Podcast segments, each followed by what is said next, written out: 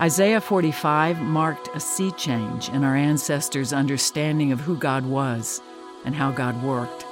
That God was their God, but not only their God. That God worked through them, but not only through them. God chose Cyrus to remind our forebears that the God they belonged to did not belong to them. That's the Reverend Barbara Brown Taylor, and today she shares a powerful message of faith called Belonging to the God Who Doesn't Belong to Us. I'm Peter Wallace. It's day one.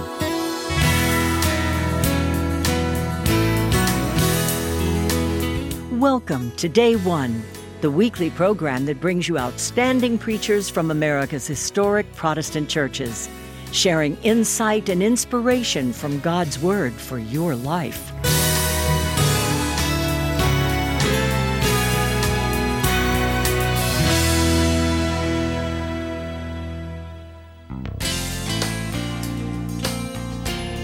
Now, to introduce this week's preacher, here's our host, Peter Wallace. Thank you, Sherry. Today on day one, we're delighted to welcome the Reverend Dr. Barbara Brown Taylor, an acclaimed author and speaker and an Episcopal priest. For many years, she taught religion at Piedmont College in Demorest, Georgia, and earlier served as a priest in several churches in the Diocese of Atlanta. She's earned degrees from Emory University and Yale Divinity School and is the best selling author of 14 books, including An Altar in the World, Learning to Walk in the Dark, and Holy Envy Finding God in the Faith of Others. Her latest book is Always a Guest, a collection of her wonderful sermons, including a couple she preached on day one. Barbara, welcome back to day one. Thank you, Peter. You are now in what you call the Sabbath season of your life, and as I face retirement myself, that sounds very appealing to me. So, how hard is it to resist the culture's expectation that everyone who can still breathe must be working on a project, as you said? Yeah, I was going to say you're quoting me, aren't you there? yes. Yeah, I think the thing I get asked most often is, What's your next book? And mm-hmm. I've gotten to the point where I just want to keep a fly swatter close by so that I can swat that away. Um, but I get it. I, I try to take it as a compliment. But Sabbath has been ignored a long time mm-hmm. in our culture, mm-hmm. and I've personally ignored it a long time. And even when I practiced it um, during a busy work life, it was hard to do. It is hard to stop and to um, what yield my doing to my being mm-hmm. with absolutely no effort to earn my right to breathe. So, for those of us who find ourselves in a Sabbath season of life or who are anticipating it, what wisdom would you share with us about how to lean into this way of life? I think I must have unknown ancestors who came over on the Mayflower because I think we have to sort of exorcise the puritanical uh, side of ourselves that says and perhaps Christians in particular, people of faith in particular, that duty, duty, duty yes. never ends. One of my best friends said, I'd rather burn out than rust out. Mm. And I thought, are those the only two choices?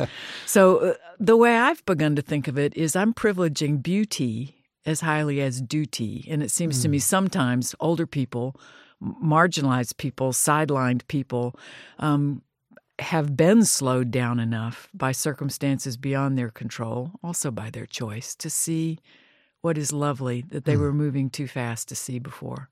Mm. You taught for many years at Piedmont College, now University in North Georgia. Is there anything you miss about interacting with students? Oh, I miss the students. I don't miss a single syllabus or paper, but I just heard from one the other day, one of the first students I had. He really taught me how to teach huh. uh, and would correct me in class a lot. And and now he's an editor of graphic novels. Uh, hear, hearing from former students who were just popping with intelligence and curiosity and sass then, and to have any any way of um, hearing from them now and hearing that those were valuable years to them. Mm. Also, I love college students because, unlike graduate students, they don't know what they're not supposed to say yet. So they're spontaneous and silly in ways graduate students don't have any knack for. Mm. The last time you were on day one, it was just weeks before the pandemic locked down our communities and churches, and that's now well more than three years ago. How did you get through that season? I assume you just spent time on the farm you live on doing some bird watching, among other things. See, doesn't that sound like oh, useless? Yes. Just oh, you think it sounds it's wonderful. Wonderful. Well, my great wealth during that time was land. You know, I yes. had friends who were in apartments in with children underfoot trying to homeschool and work from home and learn how to use it was really difficult at my house on the other hand there were a bunch of animals and as you said a bunch of birds um, and wide open space so i never got the claustrophobia some other people mm-hmm. did and i'm introverted by nature mm-hmm. so i think the great lesson of that time for me is that i am never alone when i am surrounded by life. Mm. And there's so much life where I live that I could spend a day just watching a green katydid make its way across a branch. Mm. That's a Sabbath thing. Mm. Barbara, I have to say I enjoyed your sublime collection of sermons, always a guest, speaking of faith far from home. Most preachers preach week after week to the same people so they know them, but somehow you manage to connect your messages with audiences you don't really know, including our day one listeners. How do you do that? I think three ways. I, I have loved being a guest preacher, by the way. I know people with weekly congregations who feel sorry for guest preachers, but then they invite us to come mm-hmm. and say things they wouldn't say and give them a week off. So it's mutually beneficial. Um, three things. One is I, I, can't count on knowing what happened in that congregation the week before, though I usually research that. So I got to go pretty deep down into the human condition and mm-hmm. just head for things that. Uh, I am convinced are common to, to most people everywhere. Uh, I got to watch my own, you know, cultural set then when I make that assumption. But almost everybody wants to love and be loved and to belong. Uh, almost everybody's got a hurt place that they're trying to figure out how to deal with by hurting back. Um, almost everybody's got an issue with forgiveness, hmm. etc. So go there. Um, we have the text in common because I am a lectionary preacher, so I, I'm picking up a text they're familiar with. And I also am tuned in to the culture, not the social media culture, but uh, to books that are on mm-hmm. bestseller lists, to movies coming out. And all of those strike me as ways that I can connect with people I don't live a daily life with. Mm-hmm. Well, your sermon today focuses on the Old Testament text for this Sunday from Isaiah chapter 45. Would you read it for us? Oh, I will. Thus says the Lord to his anointed, to Cyrus, whose right hand I have grasped to subdue nations before him and strip kings of their robes, to open doors before him, and the gates shall not be closed. I will go before you and level the mountains I will break in pieces the doors of bronze and cut through the bars of iron.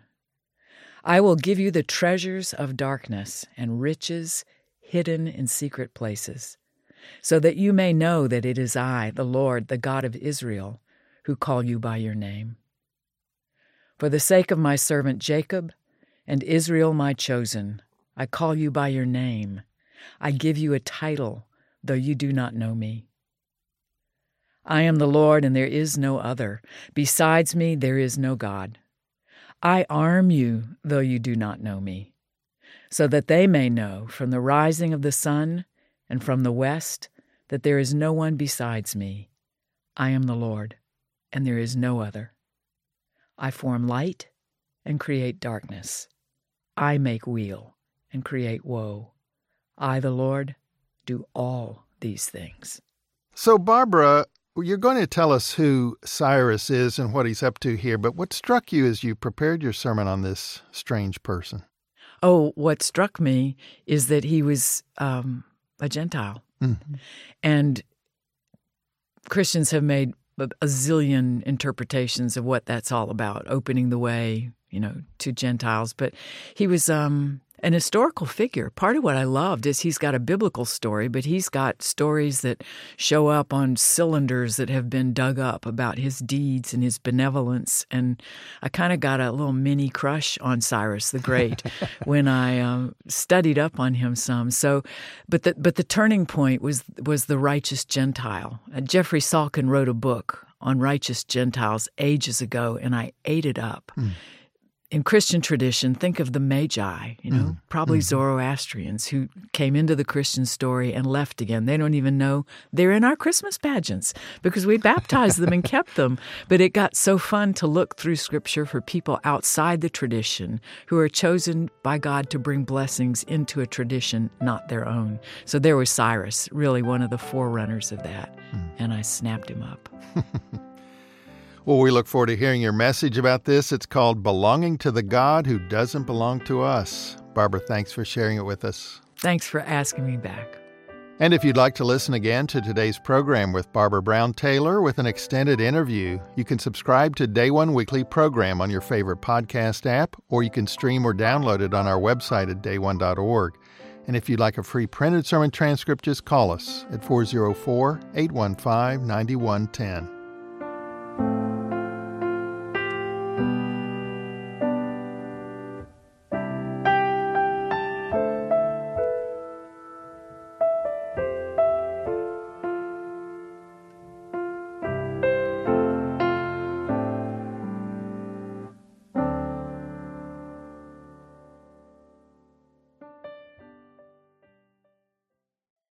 Admit it. This is an odd thing to be doing on a weekend morning in the 21st century. Gathering around a text as old as the Parthenon to see what it has to teach us about our relationship with the divine all these years later. Apparently, fewer and fewer people are spending their Sunday mornings like this, and even those who do are usually content with skimming a cup of meaning off the top, a takeaway that will help them be better parents or people or friends along with a reminder that God loves them no matter what. If it works, it doesn't need fixing. The problem is that most of our problems aren't easy fixes, just like most Bible passages aren't as simple as, do unto others as you would have them do unto you. Some are as dense as, where the corpse is, there the eagles will gather, or, for those who have will receive more, and they will have more than enough. But as for those who don't have, even the little they have will be taken away from them. When Peter Wallace invited me to be here today, I took one look at the assigned readings and I slapped my hand on Isaiah 45. I've loved it forever. Not because it's easy, but because it's hard, with its war language, its treasures of darkness, its clear assertion that God has no wicked rival lurking in the shadows. There's just one God out there who forms light and creates darkness, who makes weal and creates woe. If you want to hold someone responsible for either one, look no further. I am the Lord, and there is no other. There are other views of God in the Bible. It's a whole library of books, after all. And this one has roots in a certain time and place, just like all the others do. It has riches hidden in secret places, which it can't reveal to 21st century people in a hurry. It needs more time than that, time like this, for lingering at the well a while, dropping a bucket instead of a cup, to discover what's deeper down than our own reflections on the surface of a text that still has life in it after 2,500 years. The first line is key. Thus says the Lord to his anointed to Cyrus. Once you find out who Cyrus was and what God chose him to do, the rest rolls out from there. Isaiah 45 marked a sea change in our ancestors' understanding of who God was and how God worked. That God was their God, but not only their God. That God worked through them, but not only through them without voiding a single clause of the covenant that bound them to God forever, God chose Cyrus to remind our forebears that the God they belonged to did not belong to them, though God would move heaven and earth to care for them, come weal or come woe. There's still plenty of life left in that. If you remember a psalm that begins by the rivers of Babylon, or a song from Godspell that starts there too, then you already know the time and place of Isaiah's prophecy.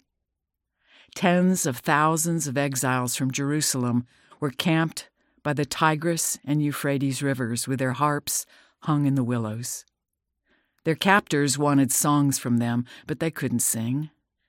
They'd lost everything that had made them who they were their land, their homes, their kingdom, their king, the temple they'd built to the God who protected them. You and I both know people who are already having panic attacks over losing the next election. This was much bigger than that. The exiles were deeply into the woe part. The prophets said it was because they had failed to serve God's purpose for them.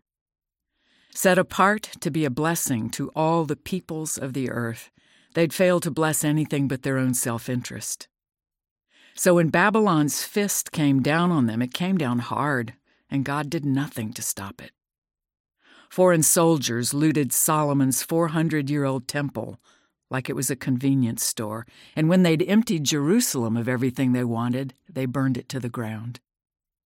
Then they rounded up the city's elites before they could buy their ways out, and added them to the long, long line of captives headed to exile in Babylon, more than 1,600 miles away.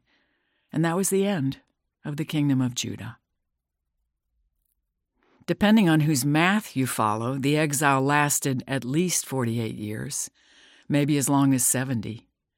In either case, long enough for someone who remembered the smell of rain in the streets of Jerusalem to die of old age, and children of their children to be born who had no memories of home at all. I don't know how Isaiah's prophecy landed in their midst, the one that began with, Thus says the Lord to his anointed, to Cyrus, except that it was around the time it all started coming true. In the fall of 539 BCE, a Persian king named Cyrus advanced on the capital city of Babylon. Since he'd already put together the other pieces of a new world empire, his reputation preceded him. Cyrus was known as a benevolent ruler who let conquered people keep their own traditions and gave them back the images of their gods that had been seized in battle. So when he and his soldiers closed in on the capital, the Babylonians, who were fed up with their own king, swung open the gates and welcomed the Persians in. According to Isaiah, God recognized Cyrus too. This was someone God could work with. This was someone who could free the captives and send them home at last. So God called Cyrus by his name and anointed him, though never in the history of Israel had God done such a thing. Anointed was and is a big word in Hebrew, Mashiach, translated as Messiah, and just as big in Greek, where it's translated as Christos or Christ. Take either term down to its roots, and you get someone anointed by God for a salvific purpose to deliver people from wherever they would have been headed if God had not chosen such a person to step in. In the First Testament of the Bible, kings, priests, and prophets were messiahs in this sense. In the Second Testament, Jesus was the only one. Maybe that's because Messiah had become capitalized by then. Salvation had come to mean something very specific, and that something could only be accessed through one Christ. By any measure, all of these messiahs were Jewish. But Cyrus? What's a Gentile doing on the list of God's anointed? He was not a partner in God's covenant with Israel. He'd never heard of Abraham never been to Jerusalem, couldn't speak Hebrew, much less read what Isaiah said about him.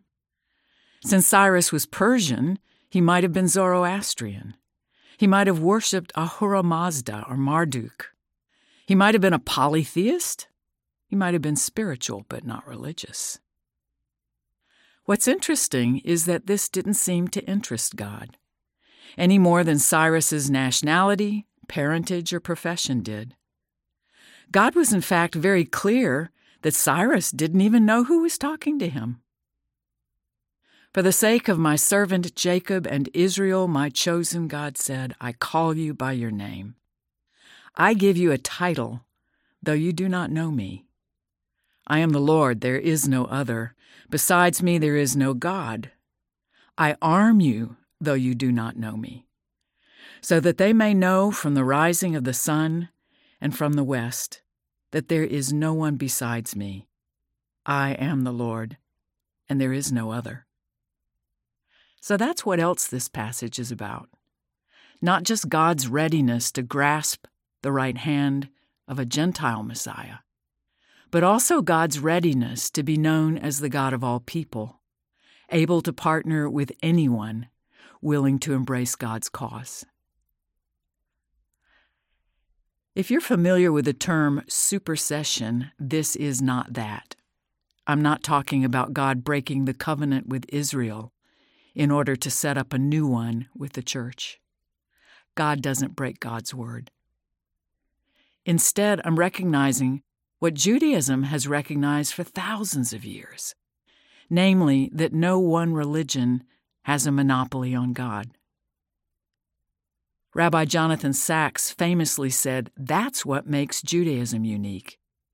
It's teaching that wisdom, righteousness, and the possibility of a true relationship with God, Sacks wrote, are all available in non Jewish cultures and religions as an ongoing heritage from the covenant that God made with Noah and all his descendants. So the tradition teaches that one does not need to be Jewish to know God, or truth, or to attain salvation. That's huge. You don't have to be Jewish to be saved, or to be a savior. After Cyrus the Great became the new ruler of Babylon, he freed the captives to go home and start rebuilding Jerusalem. He did what he had been anointed to do, becoming what is known in Jewish teaching to this day as a righteous Gentile, someone who entered into redemptive relationship with Jews though he was not a Jew, who looked beyond the self interest of his own people to serve a higher purpose for another people, both learning God's name in the process and making it known to all who learned Cyrus's story. If you Google righteous Gentiles today, you'll be led straight to the website of Yad Vashem, the World Holocaust Remembrance Center in Jerusalem, which keeps track of the righteous of the nations in its database.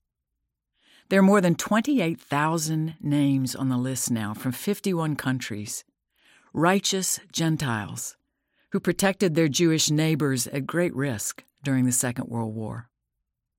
Oskar Schindler's name jumps out thanks to Steven Spielberg's movie about him. He was a member of the Nazi Party, so he was no paragon of virtue, but that was not a requirement.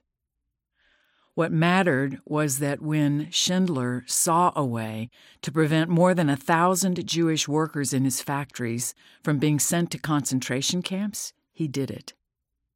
But not everyone on the list Yad Vashem keeps is famous. Feng Shan Ho was the Chinese consul general in Vienna in 1938 when Austria was annexed to Nazi Germany and Jews needed to show visas or boat tickets to other countries to leave. Ho issued hundreds of visas to Shanghai for anyone who asked for them, over the direct orders of the Chinese ambassador to Berlin. Adolf and Maria Althoff ran a circus that traveled all over Europe during the war, which made it possible for them to shelter an illegal family of four for years without getting caught. When Gestapo officers showed up for routine inspections, the whole circus, over 90 artists and their families, kept the secret. Vesel and Fatima Veseli were Albanian Muslims who took one Jewish family into their small home in the mountains, then another, five adults and two children, who stayed with them until the end of the war in 1944. Afterwards, their son Refik went to live with one of the families in Yugoslavia until they were able to immigrate to Israel. None of these people set out to be righteous Gentiles. Most of them didn't plan to be saviors at all. They were just ordinary people, more like you and me than Cyrus. Who lived in a world of deep division and serious danger with about 20 minutes to think. When someone they barely knew needed help, they knew they could give, though it would require them to step over a deadly red line. Some surely decided on the basis of their religion or their politics, but that clearly could go either way. So there was something else at work that made them do the right thing when they could, for as long as they could, though there was great, great risk in it for everyone involved. What I love is that Yad Vashem is keeping a list of them, a list of people not like us who have helped people like us. I wish every religion I wish the Freedom from Religion Foundation kept a list like that, along with every political party.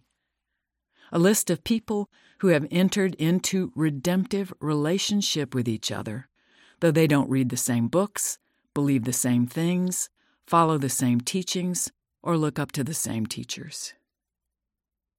You know what happens? We're all saved in big and little ways by people we don't agree with. It's hard to check everyone's credentials before you decide whether to let them fix your flat on the freeway, or find a wheelchair for your mother at the airport, or bring you a pot of soup when your dog dies, or help you look for your phone in the grocery store where you're pretty sure you left it. It's also nice that no one stops to check your boxes before they dive into the water to pull you out or whack you on the back when they see you choking on a chicken nugget at a wedding reception, or just sit with you while you both wait for the cops to come, though the accident was all your fault. It happens. We just don't talk about it much. The people who cross the aisle to help us, and how they don't seem like the enemy to us. Because when we're with our own crowd, that can come across as, I don't know, traitorous, unprincipled, weak. Soft in the head? You know what they're like when you're not around, right? Are you changing sides? Talk like that is what turns us all into exiles from each other. And there's a lot of it going on right now. The best part of the Cyrus story is how it opens the possibility that God's not as discriminating as we are, or at least not about the same things religion, nationality, gender, education, profession, social class, political party, meh. When God looks around for partners, something else tops the list. Whatever it is that makes people likely to do the right thing in difficult circumstances, to make things better instead of worse, in our own times and places, with our own coordinates and skill sets. That's what makes us anointable. And there's no algorithm for getting there. There's just the readiness, the desire, and a tank full of courage, which you might also call, I don't know, freedom from prudent restraint. I hope that gives you something to think about later, after you've done something more culturally appropriate with the rest of your day off. Then, when it's time to open the treasures of darkness later tonight, I hope you at least fool around with this sentence, inserting your name in the right spot. Thus says the Lord to his anointed, Your name goes here, whose right hand I have grasped. God knows what could happen if you believed that.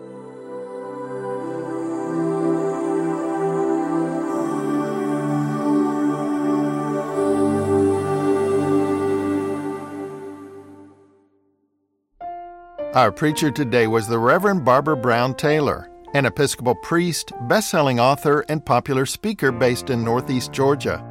For a free transcript of her sermon, Belonging to the God Who Doesn't Belong to Us, call us at 404 815 9110. That's 404 815 9110. Or write to us at Day One, 2715 Peachtree Road, Atlanta, Georgia 30305. Please keep in mind that Day One depends on the financial gifts of faithful listeners like you. We're grateful for your help. And remember to visit us online at dayone.org. This is Peter Wallace. Next time on day one, we're honored to have with us the Reverend Dr. Victor Aloyo Jr., president of Columbia Theological Seminary in Decatur, Georgia. His powerful sermon is titled Love, an Imperative of Hope. Be sure to join us next week on Day One.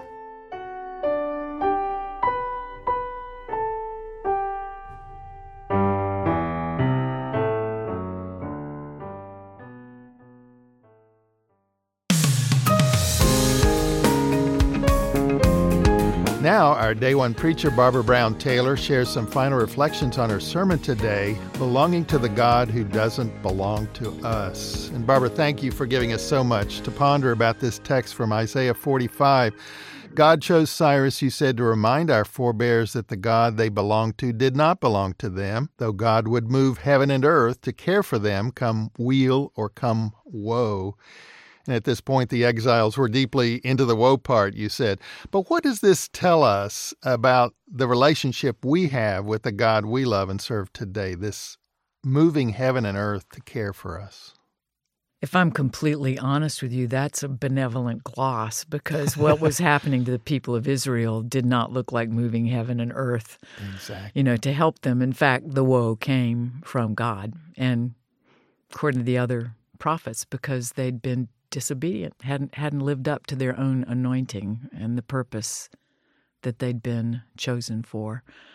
So I do have to say that honestly. I just passed a sign somewhere that says God is a friend and I thought, "Have you read some of the books in the First Testament. it doesn't sound friendly at all, you know, but it uh, points to a what a larger view of what's good for us, mm-hmm. I suppose. Now, ask me your question again. Well, what does this tell us about our relationship with God?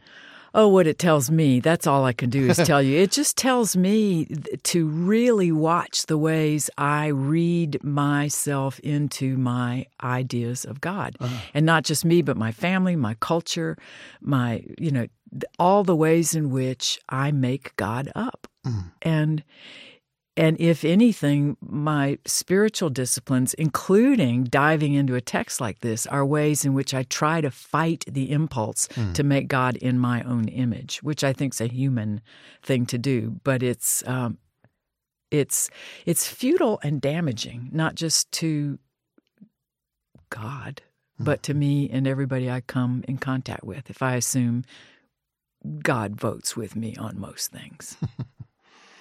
Cyrus was a righteous Gentile, you said, whose actions enabled God's people to return home, and you shared some incredible vignettes of ordinary people who lived in a time of deep division and serious danger, yet who stepped up to help Jewish people during the Holocaust. People, you said, who entered into a redemptive relationship with each other, though they didn't believe the same things or read the same books. People who were available to offer help regardless of checking political party or church membership God anointed them as God did Cyrus for a particular work. And we're anointable too, though there's no algorithm you said for getting there. We just need the desire and a tank full of courage. Are there ways to create the readiness, the desire, that courage in our own hearts? That's a huge question. So I'm going to go back to what I did in the sermon and let everybody listening know that you can go to the Yad Vashem website and see not only a list of the 28,000 names of the righteous Gentiles who helped Jews during World War II, but they've got a section of stories, mm. pop up stories, mm. and those are amazing. And just reading those changed me. Mm. So I think there's something about that kind of peer pressure when you just look at the inventive ways that people thought of to help each other, though Another thing I said in the sermon is some of them only had 20 minutes to think about it before they said, Yes, come in quickly, hide, hide right now. You know, a huge risk. So uh, on the Yad Vashem site, they mentioned people studying these 28,000? What made them do what they did? Because we also know ordinary people joined the Nazis mm-hmm. in shooting people in the head and dumping them into troughs. So ordinary people showed up on yeah. both sides. And it, that is so interesting. Couldn't find the word. Is it humanity? Is it empathy? There was a little bit on the site about how marginalized people had a keener sense of what it is to be the ones being persecuted. Mm. And so, even if they were marginal in a different way than their religion, they were more likely to step in. But I take that question away from the sermon. I hope every sermon isn't finished. Yeah. I hope listeners finish it. So, what is that about? But I took my immediate inspiration from the people I read about. Mm-hmm. Barbara, your sermon made me think of a little family owned and operated restaurant that we have loved eating at for years. It's uh, the chef, his wife who serves tables, and a son who manages it. And we've always enjoyed visiting with them. They come out and talk with us. The food is amazing, sweet people. But the last time we were there when we left, I saw a sign on the window outside I hadn't noticed before. It was it had a political slogan that I had a visceral reaction to, and I thought, well, I'll never eat there again. But maybe I need to rethink that could they be a Cyrus to me? What do you think? What do you think, Peter? I live in a place it's impossible to silo. Uh, mine is very tiny mm-hmm. compared to my neighbors. And I've lived there for 30 years, and that's long enough to realize you can't tell much about people's wholeness yeah. from the signs they put in their business windows or their yards, although I've learned to accept those as some kind of what? Retaliation for ways they've felt punched mm. by my worldview, sure. by my way of seeing things. So that's me at my most pastoral. You know, and beyond that, in every other situation I can think of, I go ahead and register my offense and realize something precious to me has just been stomped, yeah. and then try not to pay back. I mean, yeah. I'm really working on my um, ability to resist mm. payback mm. and just not not play by the rules. Mm. But I I do know um, people who have got a lot more going on in their lives than their presidential candidates. Mm-hmm. Yeah. Barbara, what's one thing from your sermon today that you hope our listeners will carry with them in the days ahead? To play with that last line, which I debated about putting in there, but I mean it's it's a big deal to compare yourself to Cyrus or anointed kings, you know, priests and prophets of Israel, but I don't think it hurts at all to assume that we've got purpose. We're here for reasons, and those reasons are not in an envelope waiting for us to open them. We create the reasons. We we create them. We create our purposes. And if anything, in my world, they're often presented as too big, too mm. big for me. And a lot of the small purposes get lost, which is why I filled a paragraph with somebody did whack me on the back because I was choking on a chicken nugget at a wedding reception. Oh. So I don't know who she was, but just the ways in which uh, they're just little ways you can step in and yeah. give somebody their breath back. So why wouldn't we do that? Barbara Brown Taylor, thank you for being with us. Mm. Thank you, Peter. Day One is the voice of America's mainline Protestant churches. Visit us online at dayone.org. Thank you for joining us. I'm Sherry Miller, wishing you all God's blessings on day one and forever.